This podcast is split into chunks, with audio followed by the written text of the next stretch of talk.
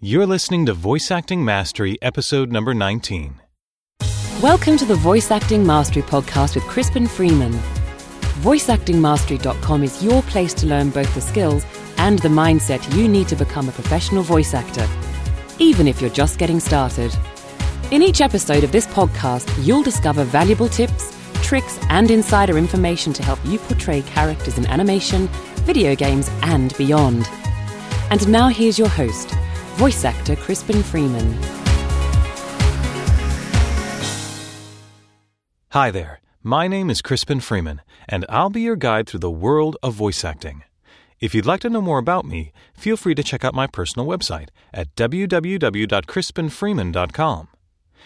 Many of you who listen to the podcast and read my blog have asked about the subject of dialects or accents. Some of you have asked how you can learn an accent. Some of you have asked how you can remove your own accent, and others are struggling with speech impediments. To address the subject of accents, I thought I would bring in one of the best accent coaches I know, my good friend and fellow actor, J.B. Blanc. JB and I met while voice acting in Los Angeles on an anime show called Hellsing. JB played a creepy vampire priest in the first episode of the TV series and returned to play Enrico Maxwell in later episodes. JB is not only a wonderful actor, but he has an amazing command of accents. I sat down with JB to talk about how he approaches accents, both as an actor and when coaching other actors. I think you'll find his insights helpful and his facility with dialects impressive. So without further ado, here's JB. And now, the feature segment. Hello, JB. Thank you so much for joining me on the podcast. My It's- pleasure. It's great to have you here. Thanks. Uh, let's just start with how you got started in voiceover. How did you break into the voice acting business?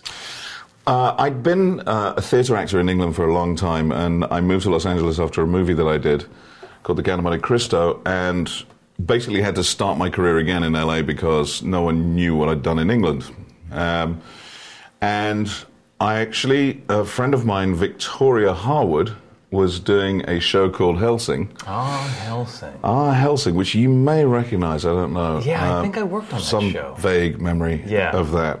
And she said, You should come meet these guys because I think they're looking for English voices. And I'd done a bit of voiceover in England, but not really much. I'd certainly done no animation work, and I, you know, I'd done odd CD-ROMs for corporate stuff, basically. Back when CD-ROMs were all the rage in the corporate world Back when they were CD-ROMs. when there were CD-ROMs. Um, uh, and so I went and met uh, uh, this dubious chap called Jonathan Klein and Taliesin Jaffe, and uh, and we we started. And so Hellsing was my actually my first gig, and it's ironic now that we're speaking just as we finally finished the last the last- bit of the OVA. Iteration of, of Ten Hellsing. years later. Ten years of Hellsing. I know. That's crazy. So yeah, that's so that actually Hellsing was uh, probably the first voice acting job that I had in Los Angeles too. Really, I didn't know. Yeah, because I had just come from New York. Ha. Uh, no one in New York necessarily would have known what I had been working on, except that I made a videotape of the stuff that I'd been working on and showed it to them. They said, "Oh, you don't suck," and I said, Right. "Okay, good." Um, Because that's what it's about, really, is not sucking. not sucking. Yeah. pretty much. Yeah. So yeah, that's cool. So we both that was both sort of our uh, A little introduction. our introduction to voice acting in LA, Right. working on the anime Hellsing. And then I, you know, I embarked on a, on a series of little of anime jobs, and uh, that's really what got me started. I then directed uh, the bizarre and wonderful series licensed by uh, what was it called? LR. LR licensed by, uh, by licensed by royalty. That's what it was called. Very strange Bond Bond-esque piece. As opposed to being licensed by the proletariat. It's exactly right. Exactly right. Yeah. If one is going to be licensed, it should be by a monarchy of some sort. I think. uh, and then you know it was a, it was a fairly slow start, uh, and and uh, and then you know now uh, it's grown to being with we are in fact with the same agents, and we both do very well out of them. Um, and it's it's embarked on you know some original man- animation work, some commercial work, and a lot of video game work. As Yeah, yeah. you know, most of our So your uh, original background was in the theater. didn't you? Absolutely, yeah. I trained at, at RADA in London, and uh, I ran my own theatre company for a period in, in, in London, and we did some world tours and national tours, and then I started working in regional theatre. But the, the foundation was my training at RADA because the technical aspects of training in England is very, very, very strong.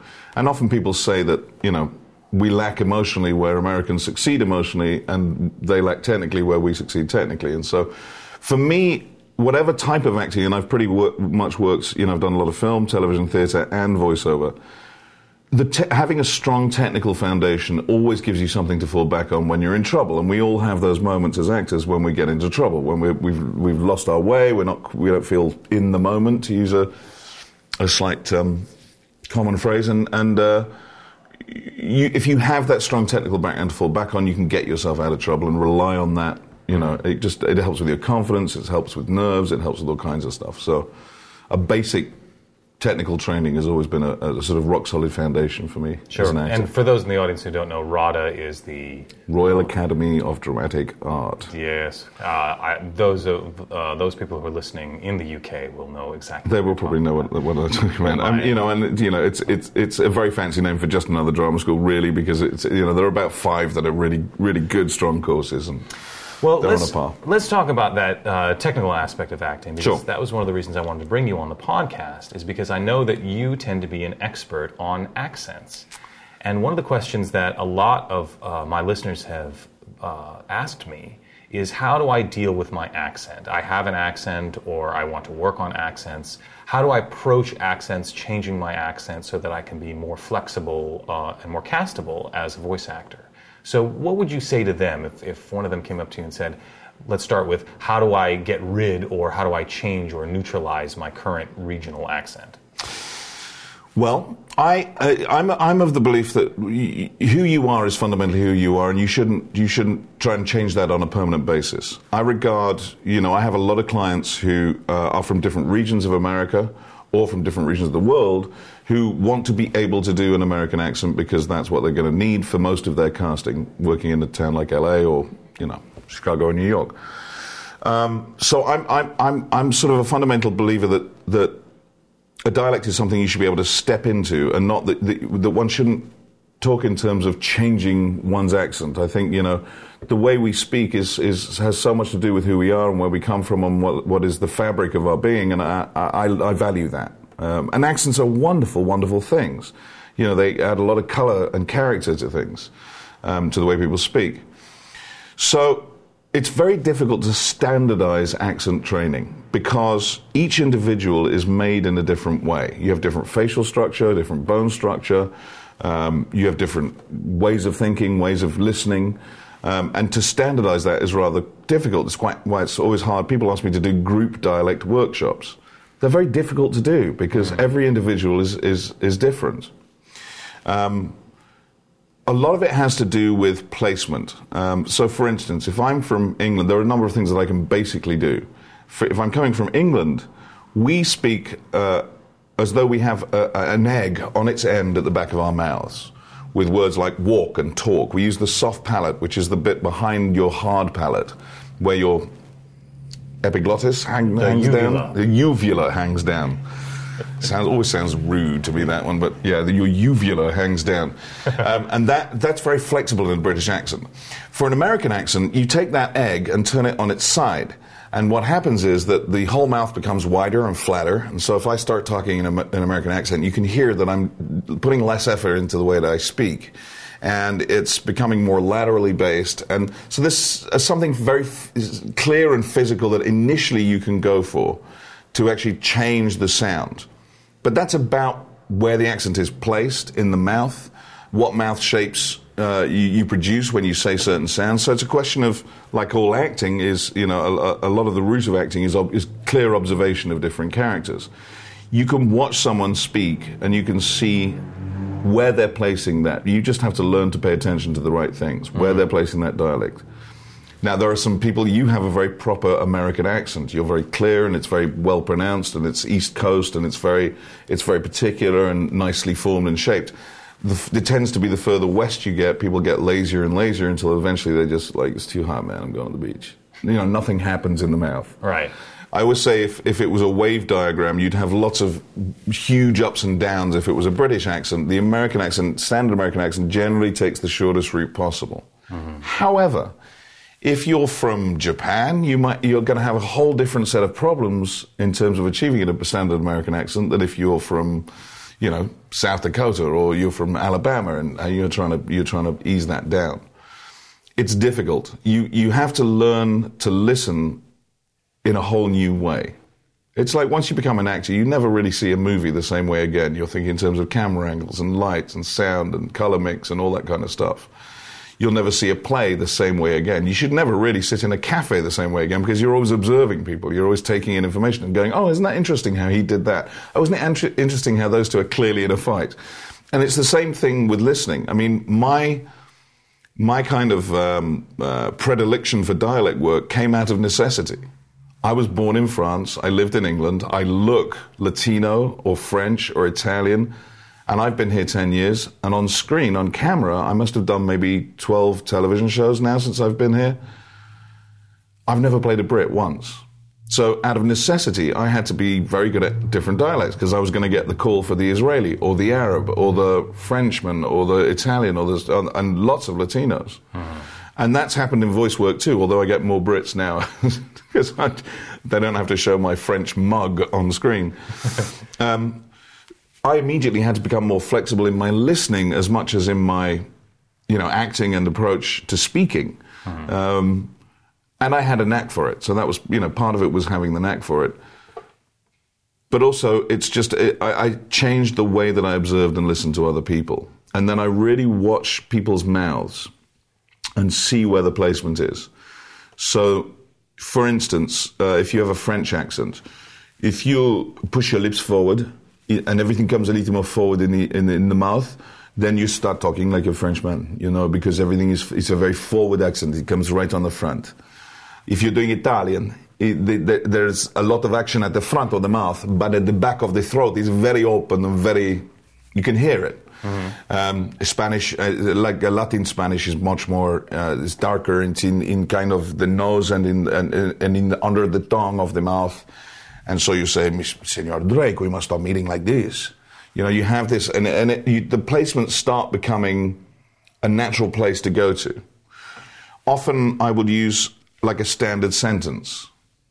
You know, something that will get me into Russian. I like to eat potatoes and drink vodka that's that then gets me into the zone, and I can then pursue it from there on. Yeah, I, I, think I've heard someone call it a pitch pipeline. It's exactly like that. Yeah, yeah. Exactly a pitch pipeline. Exactly right. Yeah. Um, so coming back, we've gone a long way around, but coming back to your question, I don't think you should try and change your own accent. You should try and take on the dialect as a, as a, as a sort of different way of speaking. And I would always recommend going to an individual coach. Um, some are cheaper than others. But there you're going to have someone that can relate where you're coming from and where you need to get to.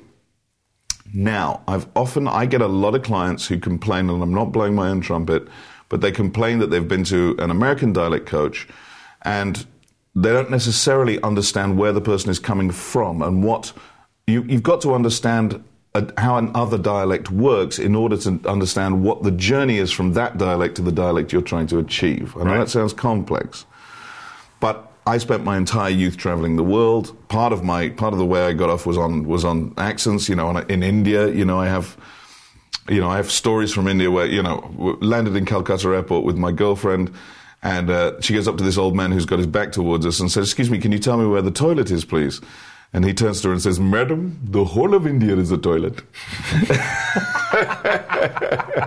which is, which is that, that, that tells me a lot about the sense of humor, the, the, the, the, the way that Indian, and there's a kind of matter of factness, you know, there's a lot of crap in India. They deal with a very difficult lifestyle and they have this very matter of fact way of speaking because they have to deal with all the crap in their lives. Yeah. You know, so there's a sort of practical rhythm to it as well. And then, and then the rest is just different tongue shapes, different mouth shapes that a, that a dialect coach should be able to guide you through. Yeah. I really like what JB has to say about handling your own regionalisms and dialect. For him, it's not about removing your accent, but rather it's about being able to put it on and take it off like a piece of clothing. The goal is not to permanently modify your speech patterns, but rather to give you the flexibility to play a broader range of characters than your natural accent might allow.